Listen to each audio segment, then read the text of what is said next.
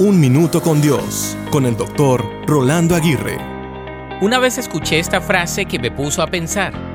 La prueba suprema de virtud consiste en poseer un poder ilimitado sin abusar de él. Como creyentes, creemos que el único que tiene todo el poder es nuestro Señor Jesús. Su poder es infinito. Por lo tanto, podemos contemplar la verdad reveladora del poder que encontramos en la presencia de Dios. La Biblia nos invita a reconocer el ilimitado poder divino que trabaja dentro de nosotros a través de Jesús. El Espíritu Santo nos empodera para hacer lo que parece ser imposible. Además, en nuestras debilidades, Dios despliega su poder transformador.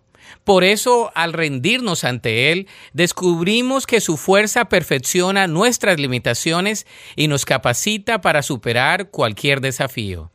En este nuevo año aceptemos el poder que Dios nos ofrece.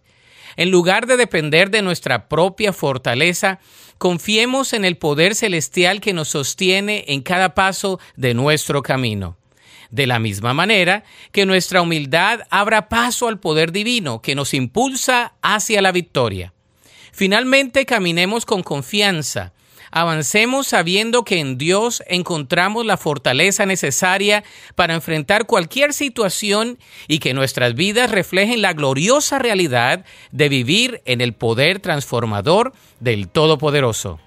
La Biblia dice en Efesios 3:20, y aquel que es poderoso para hacer todas las cosas mucho más abundantemente de lo que pedimos o entendemos, según el poder que actúa en nosotros.